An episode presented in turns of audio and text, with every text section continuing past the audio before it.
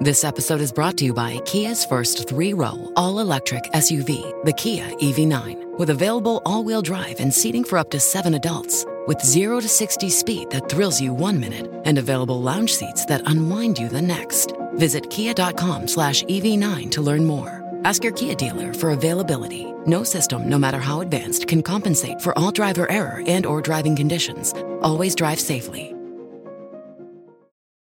All right. So have you guys ever been to a like one of those Instagram pop-ups? You know what I'm talking about? The muse- museums.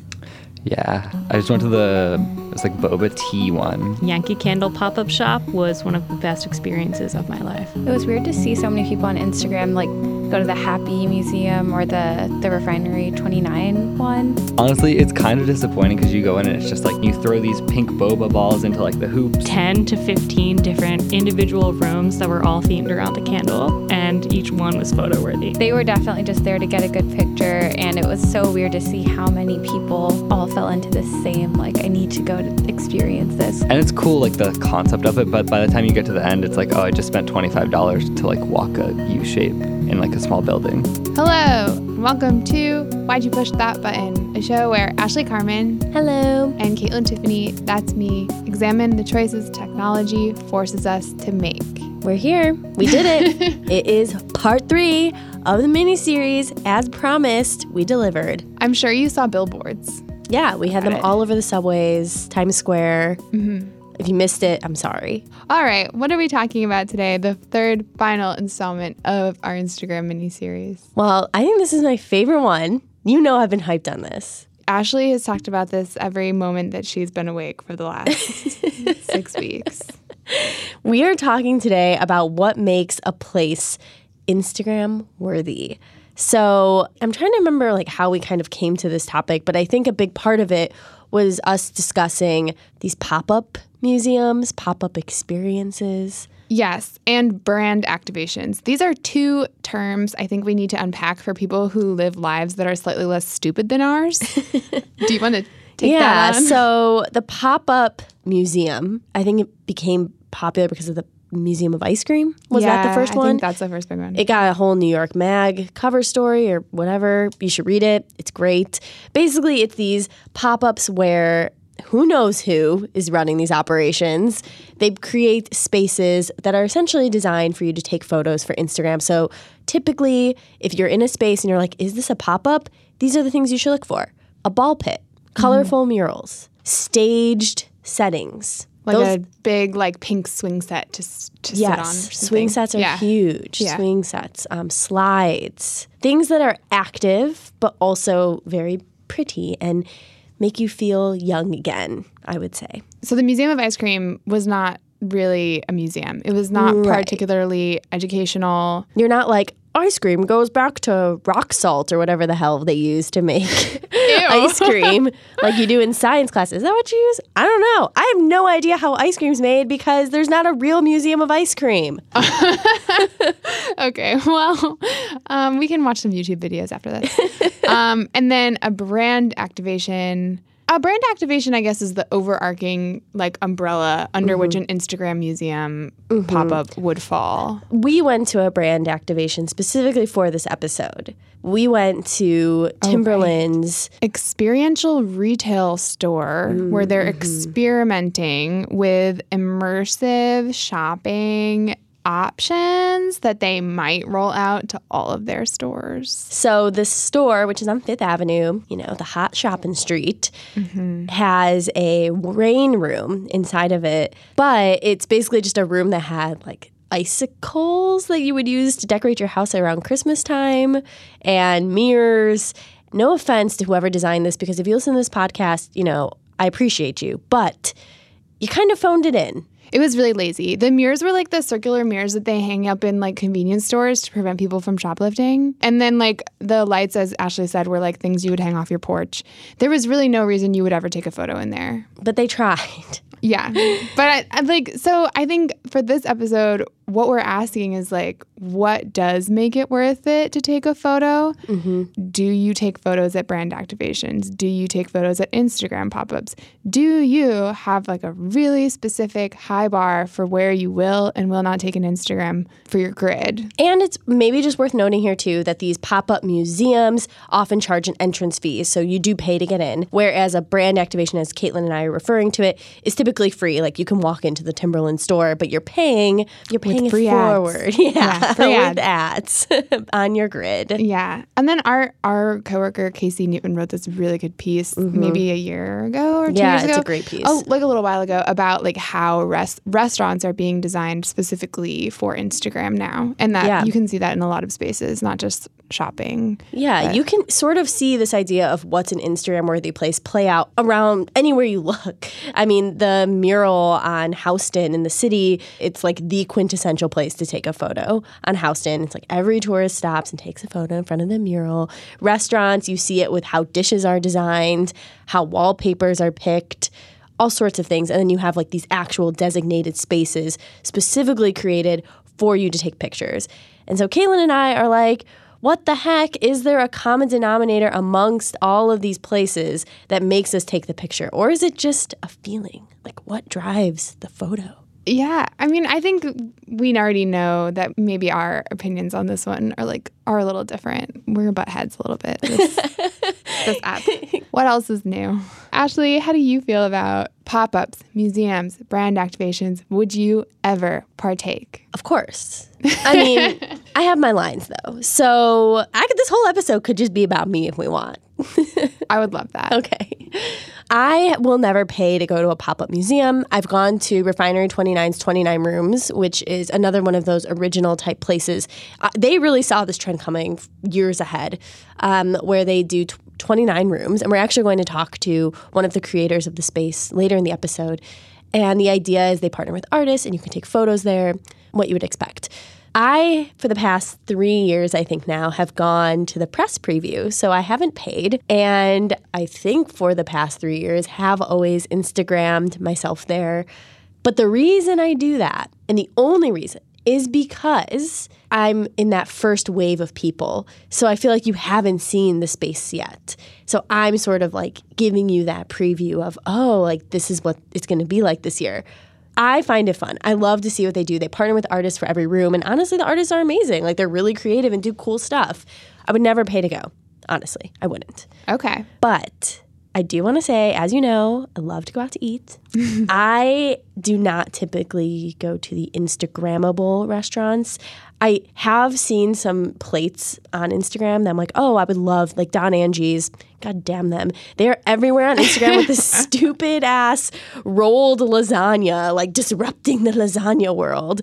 And I'm tempted. Like, I want to go, not to take a picture, just because I'm like, oh, that's really pretty and it looks tasty. That doesn't sound like it would look pretty. no, it's pretty. Yeah. it doesn't look like, a lasagna flowers or something. It's Okay. pretty. Yeah, it could be like a little tentacle-y, but I like it.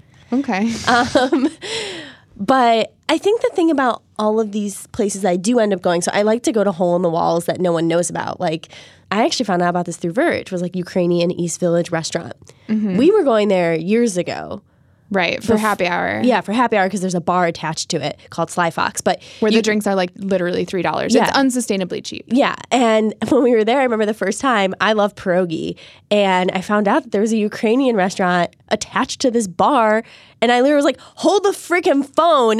I love pierogi. and so I had to eat a pierogi immediately. And then my place that I feel like no one had really known about for real got co-opted by influencers. Yeah. It's trendy now. It has a neon sign and it has this very cool, like old world New York feel. And it's been used now by like for like dazed photo shoots, for a Vogue photo shoot, for magazine release parties. Like it's gone. It's yeah, gone. I never Instagrammed there. I guess all this is just to say I like to find places that delight me and are a surprise. Like it's a surprise to me to find that place with the pierogi. That's tasty. And they sell blueberry pierogi. I just have to throw it out there. That's like a rarity. I grew up on it. It's the best. Are we coming back to Instagram from the pierogies at any point? And I like going to 29 rooms. Yes, I do Instagram, but I'm not going for the pick. I'm actually going because it's really fun for me to be surprised by what is popped up this year, like what the artist did.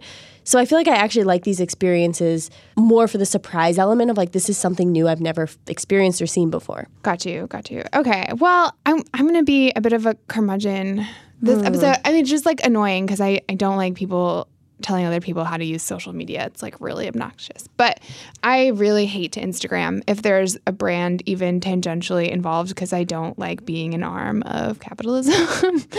For example, Ashley and I went to a Drake concert and I am repulsed by his current brand and his weird obsession with shaming women for posting on Instagram. So the only photo that I took of the entire event was outside of the Barclays Center facing away. I did accidentally include the Best Buy logo in the background, but I hate Best Buy and would never endorse Best Buy. Anybody who follows me on Instagram, I hope already knows that about me as they're my close, intimate friends. The Drake concert really is an Instagram place. Like Yeah. everyone there was dressed to impress Oh and God, clearly was ready to be grammed. And the entire set of the show was like Instagram me. Like he turned the stage into an iPhone 10. Yeah, like a scrolling Instagram I, feed. I had to Instagram that. I did. I know, I know, I know she did. It's, a, I mean, it's okay. We just, we, whatever. We live, we live the way we want to live on the internet. Kaitlyn just is silently judging me every time we go out together. No, I'm just saying I have never been to an Instagram museum. I resent pop-ups mostly as somebody now who like covers tech and retail and just like gets pitched immersive shopping experiences like 480,000 times a day. It's all baloney. It's like I don't know. None of it is like for fun. There's no joy in it. And also, like if I'm posting stuff that brands want me to post on my Instagram, then my Instagram is now completely divorced from its purpose, which is to reflect my life. I think that Instagrams should have like nondescript backgrounds in your boring neighborhood bars, uh, your friends' apartments, possibly a park, not too trendy of a park, and also don't geotag. It's dangerous. You're going to get your all of the natural beauty around your home destroyed by tourists. That's my stance. I don't geotag.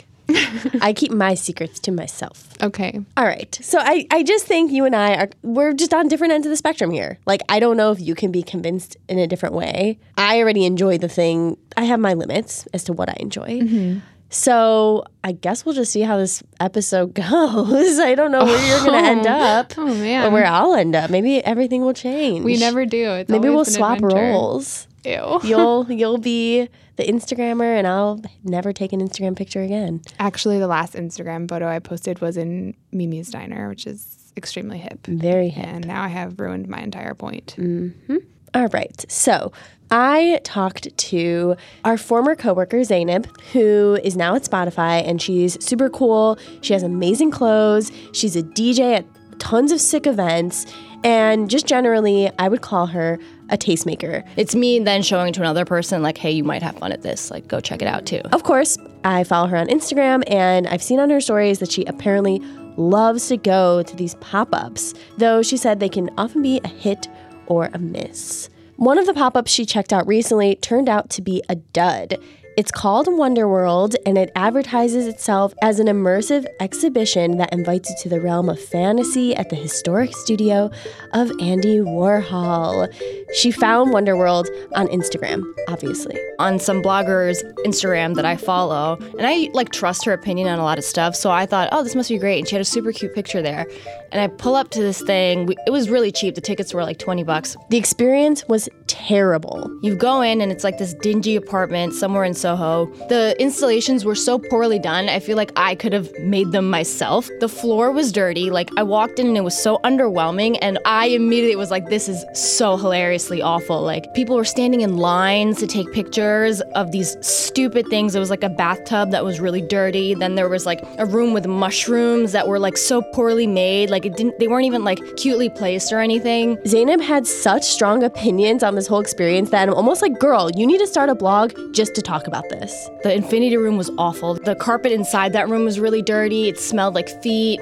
The whole thing was just like dingy, poorly done. And while we were there, we were just laughing at how bad it was. Since she paid $20 for it, Zainab decided to get a pic, which is the most important thing here. Well, we were like, we're here, so let's just take pictures anyways. In this photo, the floor, if you look closely in this photo, there's a bathtub basically, and there's these floating bubbles above the bathtub and pink balloons that are just like anywhere for you to grab. So there's two of my friends are sitting in the bathtub, and I'm sitting on the outer edge of the bathtub and my other friend is sitting on the other edge. And we're literally just posing for a picture. But if you look at the bottom of the floor where the bathtub is sitting on, it's very dirty. Like the colors come out nice in the photo, but if you were actually there, it is so underwhelming. It's literally a bathtub on the floor with like balloons around it. Okay, so clearly Wonderworld was a fail, but she said there are some pop ups that she loves, like Color Factory, which calls itself a celebration of color and creativity. Zainab paid a little bit more to go, like around $30 or so,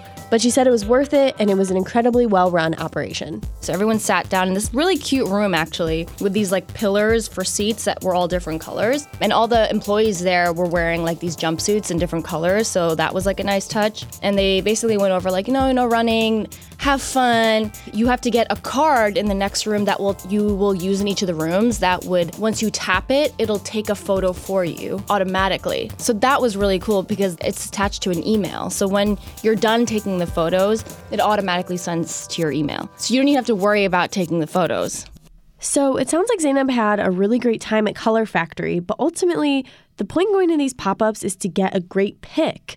So I had to know doesn't matter if a million other people have the same photo as you in the same exact place. Gut reaction to having the same photo as someone else feels kind of weird. You're just doing the same thing that everyone else is doing, which is obviously a little bit lame, but it's fine to share it with other people because your picture in that space is unique in its own way, right? Like you posed however you wanted to pose. You went with whatever friends you went. You wore a certain outfit, so it's going to be different from whomever. So I don't think people really care. Like at first it seems corny to like have the same exact photo. Like, oh, you went here to take the same photo that I already took. Like that seems a little bit corny, but I don't think that's people's intentions. They're just trying to have a good time at like the thing that's hot right now. Zainab really just does what feels right when it comes to posting as long as it fits with her brand. Also, she says that these pop ups are often for a limited time, so they're relatively exclusive. If it's something that's like interesting to me or looks aesthetically pleasing, then it's worthy of going on my feed. But in terms of like, oh, what picture do I select from the hundreds that I took here? That's like a that's my own personal thing. like going through and being like, which one do I look good in? Or like,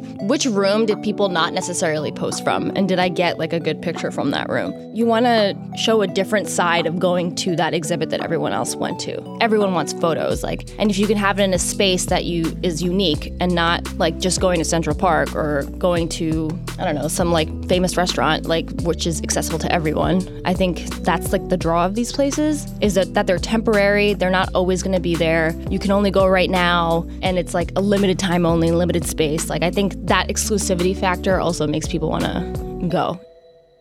What's really interesting to me is two things. One is that she got advertised to about the pop ups on Instagram and that she got duped. And then also just the fact that, like, no longer is it okay to just create a space that has a pretty wall. It seems like consumers like Zainab are starting to get a little savvier and aren't going to fall for your tricks. And if they do, they're going to be really upset and talk crap about you on podcasts consumers are always getting savvier. Mm-hmm. Can't pull one over on those kids. We're not the naive kids we used to be.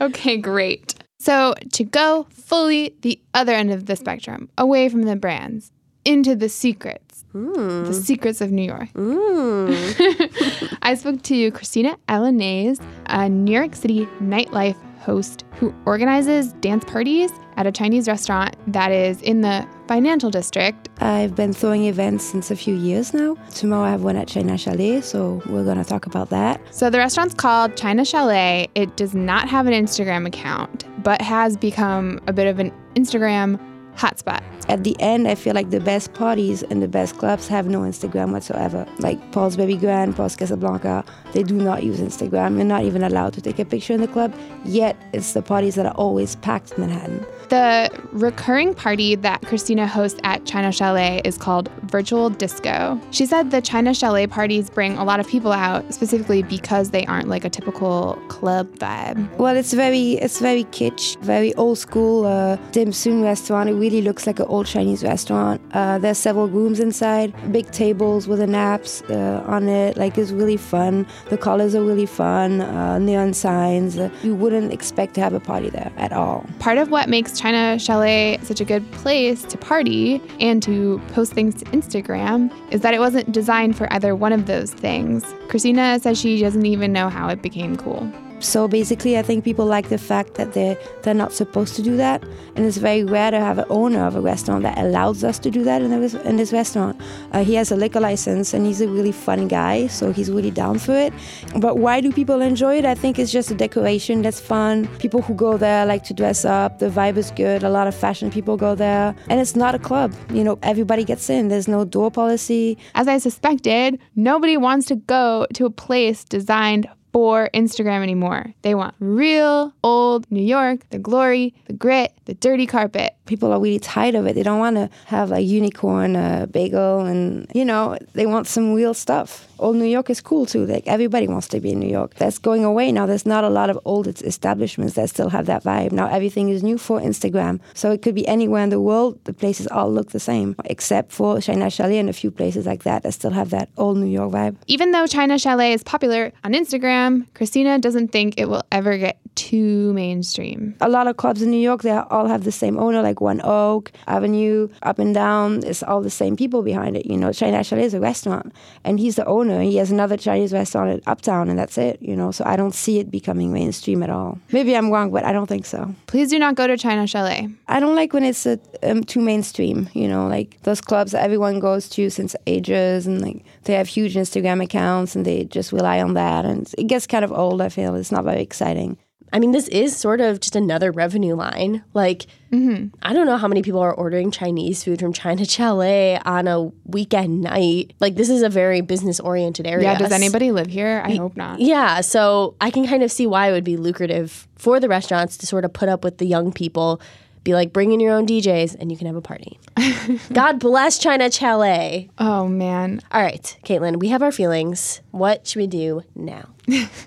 I think we should talk to some experts as per usual. Mm-hmm. That sounds like a plan. We're going to start with Eliza Brooke, who is a contributing writer at The Goods, a website I'm sure you've heard about, vox.com backslash The Goods. This girl. All about what we buy, how we buy it, why it matters. Woo, that's a plug. Eliza is really just one of those people who coherently and concisely expresses her thoughts. She's no nonsense. She She's has amazing things up. pants too. Oh my god, yes, and sweaters. The best pants game in Vox Media. All right, so we will hear from Eliza after this break.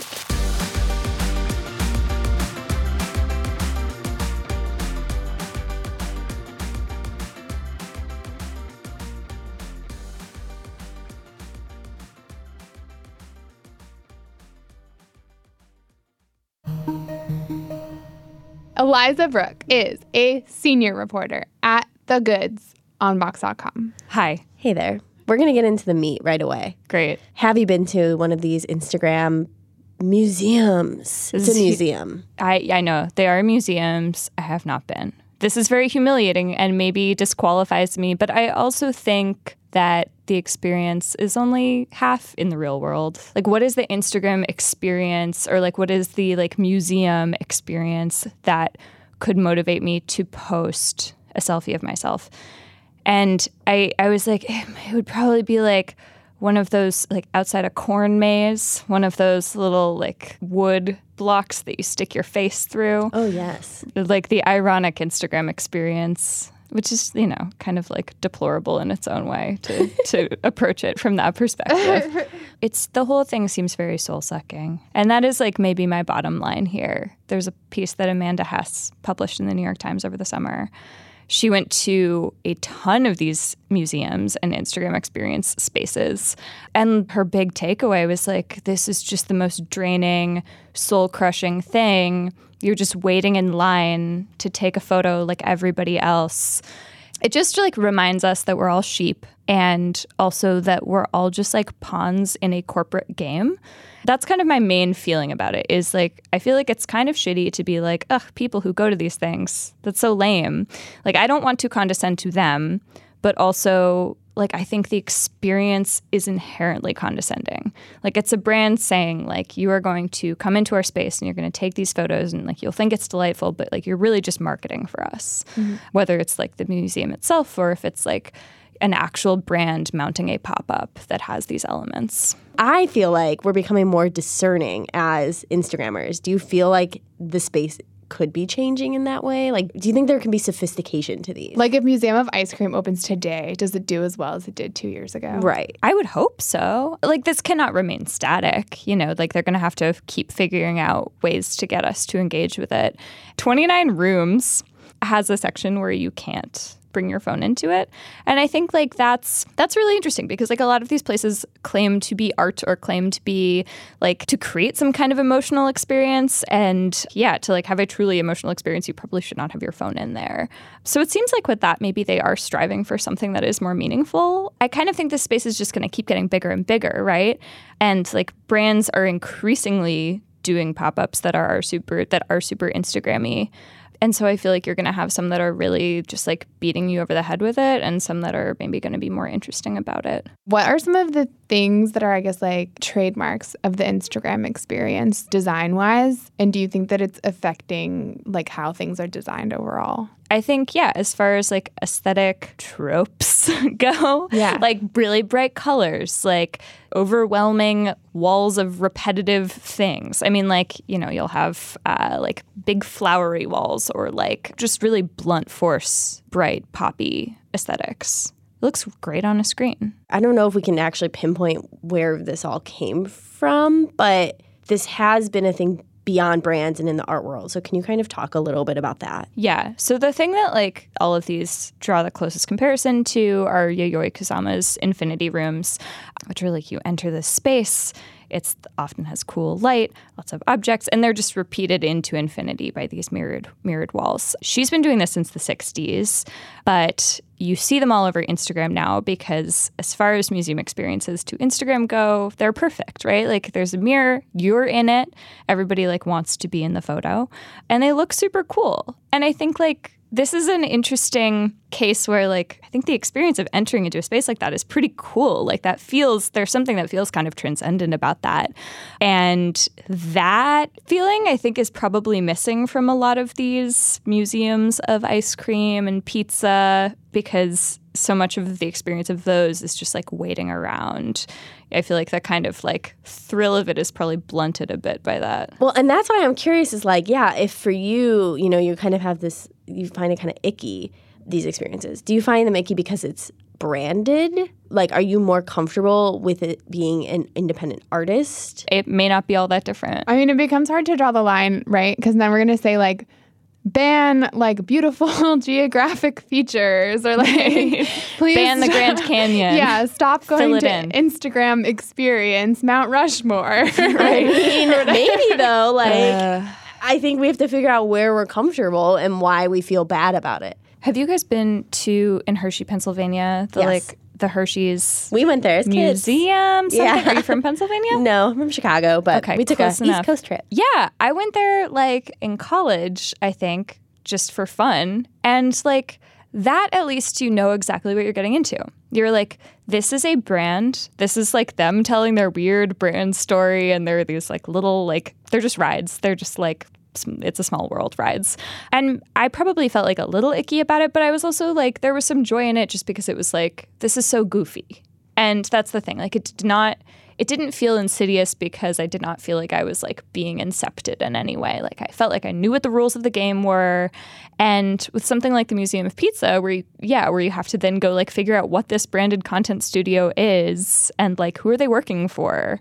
I mean, okay, this, yeah, I, I think is- I think maybe this is it. Like I think it's like if you know who the message is coming from and you know what you're getting into, fine. Mm-hmm. Like go enjoy it, feel how you feel, whatever, or ignore it if you want to. But yeah, it starts to feel more insidious when there's just some kind of like Like who's making money off who's making this? money off of this? Yes. What am I supporting? And also, I mean, I think the core question with all these experiences is like, what is the experience? I mean, that's what all these articles about it are asking, right? They're like, is the experience like the photo that you take away from it after, or is like, is the experience like waiting in line? Like, what am I getting out of this? Like, it just feels like a shell. It feels so empty. And I think like that's kind of tied into the like, yeah, the like who's running it? What is this about? What is this? With a branded thing, you're like, okay, this is pure. This is pure marketing for this brand. Mm-hmm.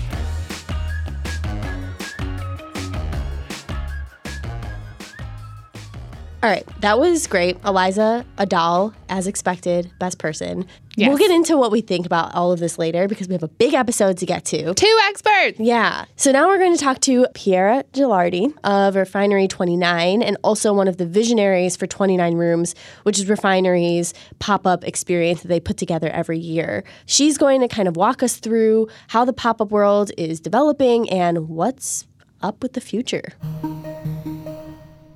Okay, so we are back with Piera Gelardi. She is the executive creative director and co founder at Refinery 29. That's me. Very easy off the bat. Can you kind of tell us a little bit about 29 Rooms for people who don't know what it is and sort of how long it's existed, how it came about? Absolutely. Um, so 29 Rooms started in 2014. We were celebrating the 10 year anniversary of Refinery 29, which is a media and entertainment company focused on women. And we wanted to bring our brand to life in a physical space and really do something that would be a gift to our audience. We, we felt like we had made it to 10 years. We wouldn't be there without our audience. Um, and we also wanted to celebrate the different creative voices that bring our platform to life. So we had this idea to take over a warehouse in Brooklyn and turn it into 29 distinctive rooms, each created in partnership with a different creator or brand. And we were really thinking at the time about how we could create this space where our audience could also create their own content um, because we were seeing sort of the shift in, in people's sort of choices of where they were where they were going based on places that they could you know take great photographs or, or create great content. And so we made this event. It was free and open to the public the first year and we really tried to design it in this way where it would be each room would be really immersive have a story behind it and allow the audience to create content within our walls. You know it was a total experiment. It was meant to be a 10 year birthday party. And we opened our doors and just saw this huge wave of interest you know epic lines around the block which wasn't our intention. And we saw people just really loving the experience, being transformed by it, coming through and saying how creative it made them feel, how transformative it was for them, and then just seeing the, the content that they created within our walls people making art films, music videos, doing fashion shoots. Uh, and just you know it really had this enormous social halo so the first year we reached one in six people on instagram and so it was such a it was such a big success that we ended up making it an annual event and now you know it's scaled so this year we did it in four different cities um, across the us So when you first opened it up, had you posted about it on Instagram? Like how did was that more just like a lot of your friends in New York knew about it and they told their friends because if it hadn't been posted about yet, did people how did people know about it? So, because we were working with so many different creative people that first year, you know, we were working with St. Heron Solange, we were working with Petra Collins, Shantell Martin, a lot of really amazing creatives. As we were building it, we started to share it on Instagram, starting to share the progress, and, and our you know our creators were sharing the progress as well. So I think that was sort of how the buzz started to build, and you know, every year we curate a different group of people. And so that is pulling in A, the people that just have seen 29 Rooms and love Refinery, but also the audiences for these different creatives that want to see their work in real life and be able to interact with it. So you have, I think, called this a fun house and a museum and probably a pop up, right? Yeah, we don't call it a museum. I think Okay. for us, you know, we, we sort of see a museum as a very specific cultural, educational space. So I think of it as sort of a hybrid between a fun house and an exhibition because we are bringing in all these different creative people, but we're reframing art and fashion and tech in this extremely immersive, fun way that I think people aren't used to seeing it. I think that often art can feel really intimidating for people. You walk into a gallery space, the person at the front desk doesn't even say hi to you. It's all white. You're just meant to look at the work. The descriptions are super, you know, intellectual. And so I think for most people, they don't feel like they have an entry point into that world. They don't necessarily feel like they have an entry point into fashion. So for us, what we were trying to do is take these areas that we knew our audience was interested in, but make them much more just make them much more interactive and much more inclusive. Um, so our staff is more like a staff you would maybe see at Disney Disneyland or something. Mm-hmm. You know, a lot of the people that we hire are dancers and actors, and really meant to speak to the you know speak to our guests about the work that they're that they're stepping into, the experience that they're about to have, um, and really making it a welcoming space that you know people don't necessarily get when they go through you know some more traditional kind of cultural spaces. Would you guys steer clear of the word like activation or like some of these terms that come up when people talk about brands doing, you know, like experiences or pop ups that are like obviously inspired by 29 Rooms? Yeah, I mean, there's certain words that feel like marketing buzzwords that you know I try to stay away from, but sometimes when you're talking in the mm-hmm. industry, you end up using them anyway. You know, I think our event is a little hard to define because it it mashes up a lot of different types of experiences. It's sort of like I've been calling it a tasting menu of experiences because you can come through, you can dance in a House of Yes dance club, you can do a blindfolded ASR, ASMR maze. Um, so there's like a lot of different touch points within it. Yeah, there's certain words that you hear a lot, like immersive, experiential, yeah. multi-sensory, uh, and they all, I guess, technically describe the event but they're definitely buzzwords. I definitely use the word content to describe my own work sometimes, just Same. like by accident. Just happens. Content maker here. I do it too. it's kind of it's hard to escape, although I I I try to speak in plain English. it's interesting that you brought up art galleries because I was really trying to think back to when it's so hard to trace back to when people started taking photos at places and then posting it specifically because it was like a cool place. Yeah. Um, and I was thinking of um, the like infinity rooms. Yeah, Kusama. Mm-hmm. Yes. Um, was that an inspiration for you guys? Because that was a little bit before you launched. Yeah, it was definitely, you know, I, I went to art school and I do go to a lot of galleries and museums. And um, interestingly, even though I do that regularly, I, I still find the experience to sometimes be a little alienating.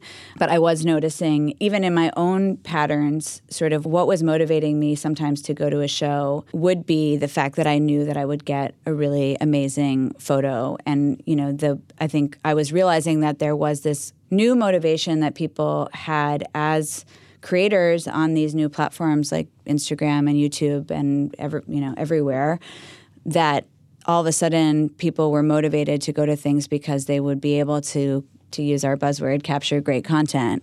So yeah a friend of mine worked at David Zwirner and invited me to go see the yayoi kusama show. And yayoi kusama is an artist that i've loved since i was a teenager and wasn't someone that really i had ever experienced you know having huge name recognition or being like a pop star and I went to the show, and there was this line around the block, which for me, that was definitely something when I thought about the design of our show. I thought, well, let's use that as a way of really creating value for our audience. We want to create a really great in person experience that's thoughtful, that's meaningful, that's transformative, but we also want it to be a place where you can get great images of yourself because I think that's really a value to modern people that are content creators of whatever scale that is, whether it's a total personal hobby or professional. How have you seen over the years people change their interactions? Like that first year, was there a learning curve or was it a natural instinct to take a photo in this place?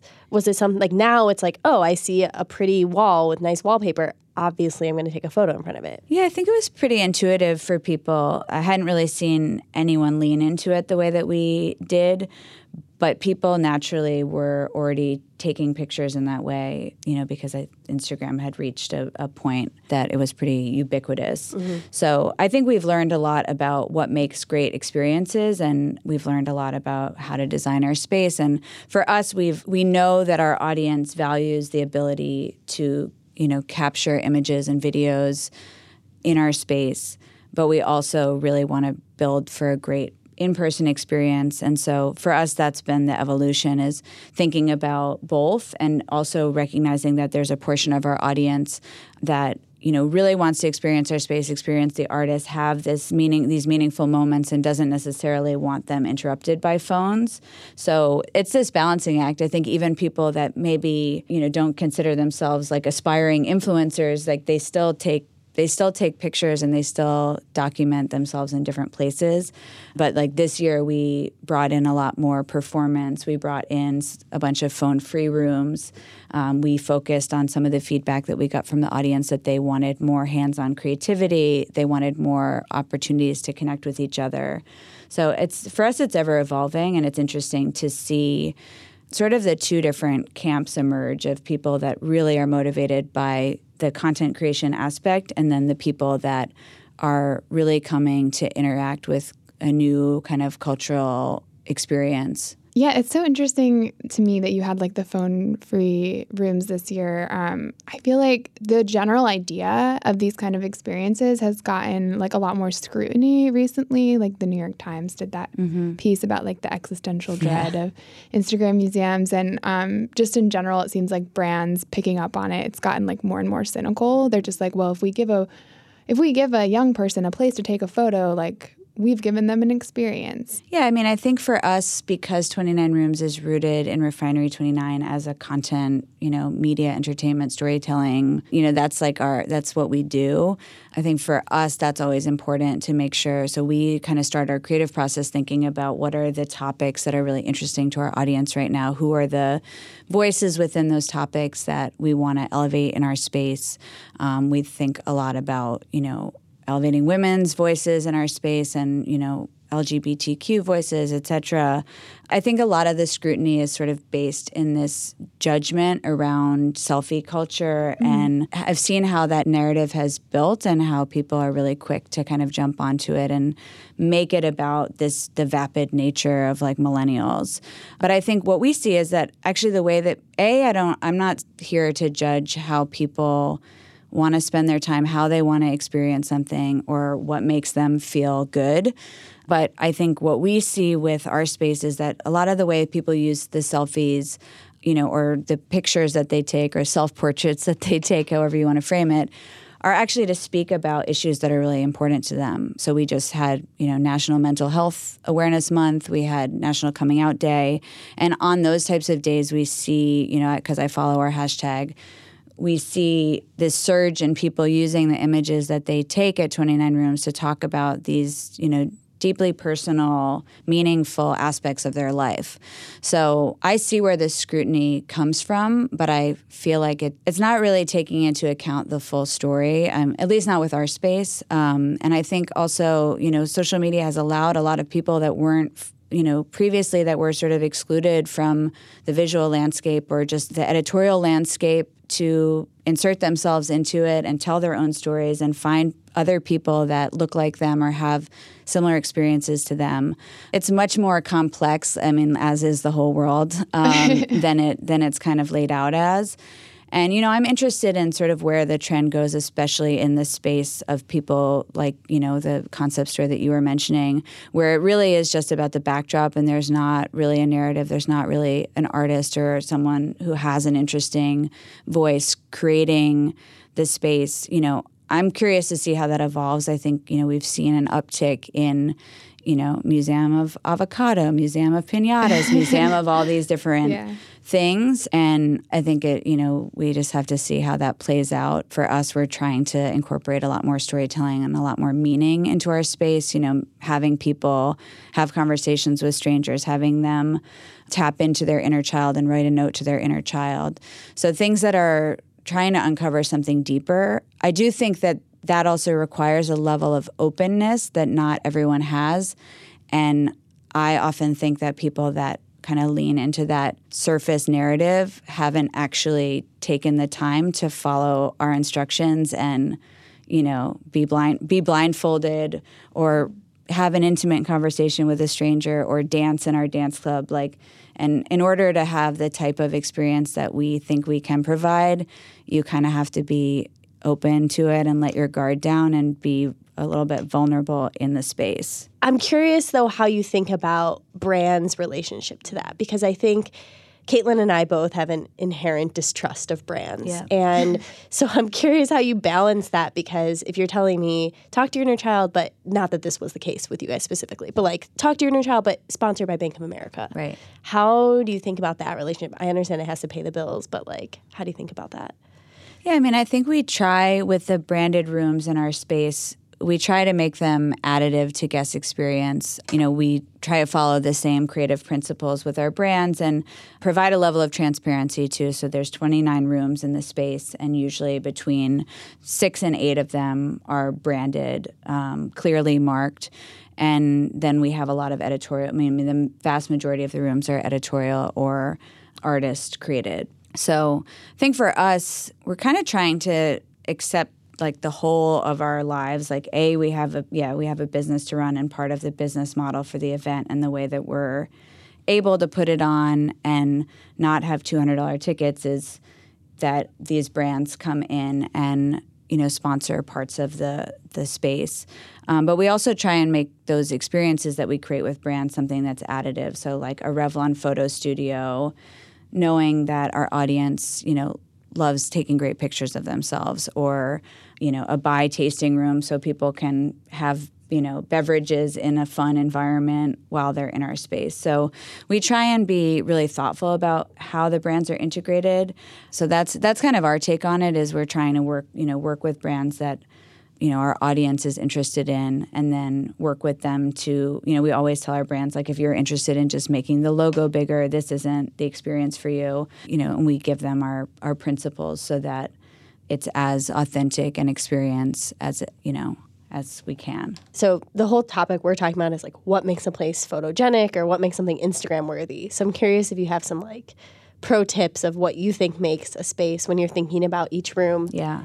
Like what are the top line things you should include. Or like some ideas that flopped also. Oh, well, I think we think about framing a lot. So, sort of how the space frames the person. I mean, we usually try and design for having multiple areas that, that you know, frame a person. So, designing, thinking about wh- how people are going to interact with the space and, and where they could take a picture. Um, lighting is so critical. I've been to so many um, brand, you know, events where they've clearly designed them for social sharing, but then they have terrible lighting that you can't actually get a good picture or you can't light like you're not lit, you're lit but the background is blown out or vice versa. Um, so i think that's really really a critical element um, and then we see a lot of you know when we play with scale or with pattern and repetition that that tends to be something that is you know popular for photography in addition to lighting what i have seen not work is you know i guess at other events like when the I think just thinking really carefully about where the logo and hashtag is. Like, I'm not someone that's going to post an image of myself with a really prominent logo in it, you know, even my own logo, or like a really prominent hashtag. Like, to me, that just feels cheesy. So I think it's fine to have the hashtag in your space, but just like, I don't know. I was just laughing so hard walking here because the New York Stock Exchange has like half the building has the Instagram handle and it's like tag us in your picture. Yeah. I was, like, I was like, oh, I really want to tag the New York Stock Exchange, but I can't figure out what the handle is. Um, our radar for what being marketed to is so high. You have to be really thinking about like not what not what you're going to get from someone, but what you're giving to someone it's kind of like you kind of have to give freely and and hope that maybe that person will then feel inclined to share you know to share the experience or if or they'll have you know a really great favorable opinion of your brand as a result. Yeah it really feels like this market is maturing. Oh definitely. And that's what's interesting to watch is because it really has happened very quickly. Yeah. And like even you incorporating some no phone rooms mm-hmm. for example is like a very different take on what these experiences can become. Yeah. And it's just really fascinating to me to see how that goes Yeah. down. So the only experience isn't just taking pictures because mm-hmm. I think actually what we were trying to get away from with building the space in the first place was this view only experience that a lot of things you go to are like even when you go to a you know when you go to a movie when you go to a play when you go to an art gallery when you go to a fashion show you're just sitting and looking or standing and looking so we have been evolving it to think about how do we provide a lot more layered experience Do you think that 29 Rooms could have existed like at another time? Like, would this have been successful in the 80s and like the Polaroid days, or is it reliant on Instagram? I think yes and no. Part of what inspired us to create 29 Rooms was like actually thinking back to different parties and art shows and things that I had gone to in my days in New York pre Instagram that just were so memorable to me. Like part of it was like leaning into the unexpected, like wanting to go, you know, thinking about parties that I'd been to in a warehouse where you're like, where the hell am I? And then all of a sudden you go inside and it's this world of wonder and delight and surprise. So I think those types of things have existed far before Instagram. And, you know, as humans, like we want to be wowed, we want to be in spaces of beauty and wonder and have transformative moments. So I think in that way, I think it could totally have existed before our Instagram era, but it's definitely taken off and allow you know we've been able to scale it and grow it and bring more audience and and sponsors to it because of the Instagram as you know that Instagram is kind of this marketing tool that gets the word out that this event exists. So in many ways, it markets itself because many people are sharing it on Instagram. So I don't def- definitely don't think we could be as successful with it if we, it wasn't for Instagram. But I do think that it would still be a great experience even if Instagram didn't exist.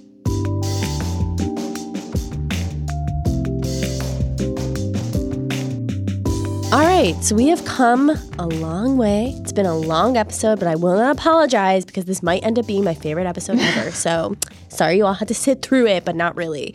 Um, Kaitlyn, how are you feeling post interviews? Like, where are you at?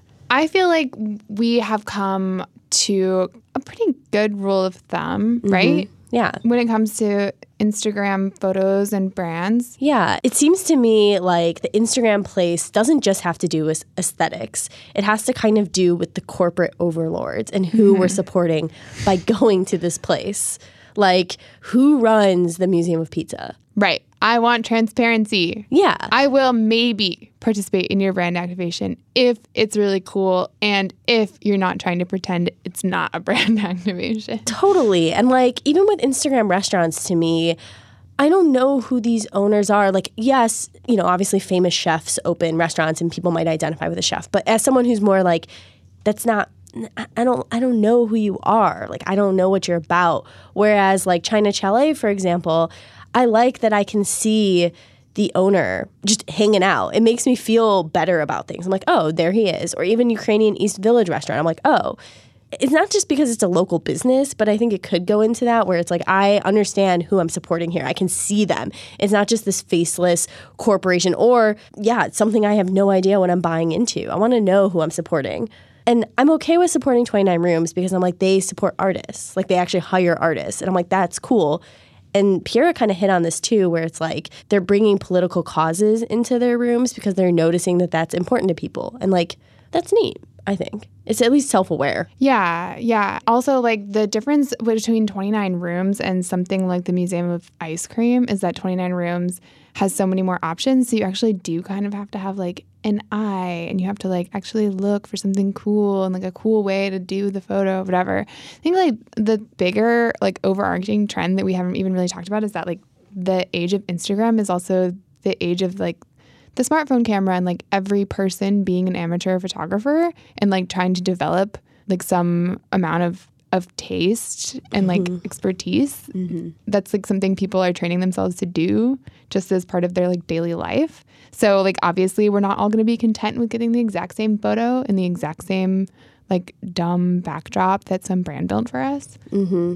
Well, I think that's why Zainab, you know, wants a space where she has more to the experience than just the photos because I don't think for her the photos aren't everything. And like for me, because I'm maybe a pretentious asshole, I'm like I want the more underground spots or to be first. Like that's important to me. I'm like that is that is my brand is I like want to be the person who knows about the new spots or finds an old spot that's actually awesome. Mm-hmm. Like I don't want to ha- be prescribed to. Like I'm like I don't need you to tell me subconsciously, here's flamingo wallpaper. Take a picture in front of it. Try it. See how it is. Wow, very competitive and very resistant to being told what to do. It's true. Okay, so I think looking to the future, I have hope. I feel like what's going to end up happening is that some of these lamer pop ups that have clearly just are money grabs and are like, we're doing this because we want money, aren't going to last. Like, I, I feel like those will eventually die out mm-hmm. and the industry will self regulate. Dang, the creatives will win. Mm-hmm. Cheers to art artists. oh man, we gotta like really lame is at the end of this. Content creators. All right, so that is it. Hope you enjoyed. As usual, here is my spiel. Thank you to Andrew Marino and Bridget Armstrong, our producers. They're the best. You can follow Kaitlyn on Twitter at KAIT underscore Tiffany. You can tell her all about your favorite pop up experiences. You can tweet at me at Ashley R. Carman and actually tell me what the cool underground spots are because I need to be in the know. And as usual, you can also email us at button at theverge.com. We've really loved receiving your emails, by the way, and we really appreciate them. We've loved all the ones we've received about the mo- emoji skin tones, and we're really excited about that episode. So thanks to everyone who sent those in. And just a note after this marathon episode and marathon mini series, we are taking a break off next week. So we won't be here next week, but the week after, we will have content for you, I promise. All right, see you later. Bye. Bye.